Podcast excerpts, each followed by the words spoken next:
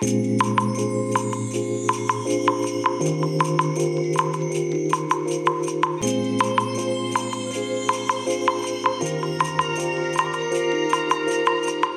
いおはようございます。本日はですね11月26日日曜日でございます。車の中の気温は9.8度ですね。えついにですね10度を下回ってしまいましたね。いや寒いわけですよね。あの昨日もね結構寒かったですけれどもそれでも13点確か何度だったか6度とかなんかそのぐらいだったような気がするんですけれども一昨日までがねすごく暖かかったのでいやーここまでね急激に寒さがこう増してきますとちょっとたまらないですよね。ねえー、まあそんなわけで、えー、今日の天気は雨ですね。ちょうどね、多分ね、まだ30分かそのぐらいじゃないでしょうかね。そんな経ってないのかな。雨降り始めたばかりという感じですね。路面はね、まだ全然濡れてないんですよ。濡れてないんですけれども、もう小雨がね、もうフロントガラスにこう付着するような、付着しても全面にね、付着するようなぐらいの雨の量で降ってきましたから、これからずっと雨になるんでしょうかね。はい。えー、それでですね、まあ連日ね、ブラックフライデーなんていうので騒いで、まあ本番のね、24日はもう過ぎてしまったわけですけれども、今度、えー、来月に入りますと、えサイバーマウン、ん？ササイバーマンデーでしたっけ？もう何でもありだなという感じがするんですけれどもいやさすがにもう来月はないよっていうねあの何がないよっていうのかっていうと買い物するだけの予算がないよというね まあそんなね笑えない冗談冗談になっちゃうんですけれどもねあの本当ねお金使いすぎちゃったなというところなんですが、まあ、今回このブラックフライデーの中で、え購入したもので、まあ、DTM とは別でですね、え購入したものがあります。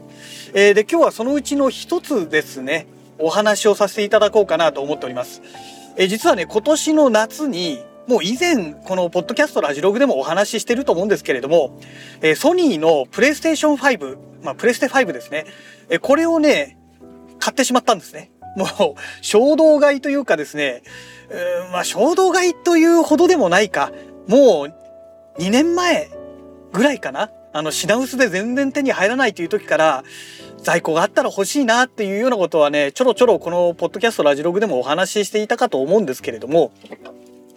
えー、まあそんな中でですね、まあ、ようやくこのコロナが明けて、えー、まあねまだコロナいっぱいねえー、流行ってるらしいですけれども一応ね国としてはコロナ明けということになってますので、えー、明けてから夏になってねだいぶねあの在庫がね普通に潤沢にこの市場に回るようになって、え、それでまあ夏にあ、なんだ、普通に売ってるじゃんって言って、それでポチって買ったんですけどね。で、あの時に、あの、モニターとかもね、でかいのを買ってですね、44インチだか3インチだか、なんかでかいのを買ってですね、え結構な散財をしてしまったわけなんですけれども、えー、まあ、それでプレステ5を買ったわけですよ。ちょっと前置き長くなっちゃいましたが。で、プレステ5を買った時に、えっ、ー、と、プレステ5もともとね、標準で800ギガだかの、なんか中途半端な容量なんですよね。えっ、ー、と SSD を内蔵してるんですけれども、えー、さらに、えー、もう一つ内蔵できる、まあ、自分で交換ができる、取り付けができるね、えー、SSD のスロットがあるらしいんですよ。あらしいとかあるんですね。で、えー、それがね、えー、ジェネレーション4、えー、ジェン4まで対応してるという、まあ、当時ね、そういう認識がありまして、あ、ジェン4まで対応してる、つまり Gen3 でも動くんだなっていうね、まあ、私の中でそういう認識だったんですね。で、それで Gen3 の、え、ー、と、記憶視野の SSD を買ったんですよ。まあ安かったっていうのもあってね、1テラのやつ買ったんですけれども、買って繋げてみたら認識してくんないんですよ。あれと思ってね、ネットで調べたら、Gen4 まで対応してるんじゃなくて、Gen4 じゃないとダメよみたいな話になってまして、うわ、マジかみたいな話になってね、まあ結局その記憶視野の1テラの Gen3 の SSD がずっと余った状態でいたんですね。で、まあもちろんね、Gen4 の,、えー、あの SSD も新たに買い直して、まあね、プレステ5にはもう内蔵されてるんですけれども、で、その記憶者の1テラの Gen3 の SSD 余ってましたので、これ何かに使いたいなと。で、実はね、あの YouTube の動画で、えー、タカチューブさんって方がいらっしゃるんですけれど、まああの、パナソニックのね、カメラ関係のことをお話しされてまして、もともと GH5 を使われてる方で、えー、で、GH5S になったのかな？で、その後、えー、S5 になって今 S5 Mark II を使われてるみたいなんですけれども、その方がですね、当時ですね、え当時その今年の頭ぐらいの頃だったかな。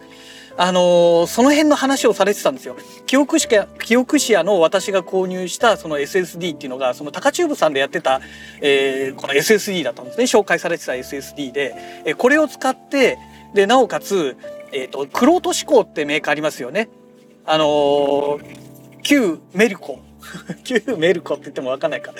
えっ、ー、と、からまあ出てるやつですけれども、えー、今バッファローっていうメーカーになってますけどね、バッファローの別ブランドで、えー、クロート志向っていうのがあるんですけど、そこのブランドから出ている SSD のケースですね。えー、これがね、えー、ちょうど使えるよと。で、じ、あの当時確かまだ GH5S とかだったような気がするんですけれども、ああ、違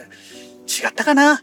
もう、S5 になってたか、今年の話ですからね。えー、で、そのまま使えるよみたいな話があって、で、あのー、記録してもね、途切れることなく安定して使いますみたいなレビューがあったんですね。で、そんなのもあって、まあ、いいや、じゃあこれ買って、えー、ソニーのプレステ5につけようっていうことで、まあ、選んで買ってたんですけれども、結局その記憶視野の、ね、その、えー、推奨の SSD が余っていると。っていうことになると、じゃあもういいやと。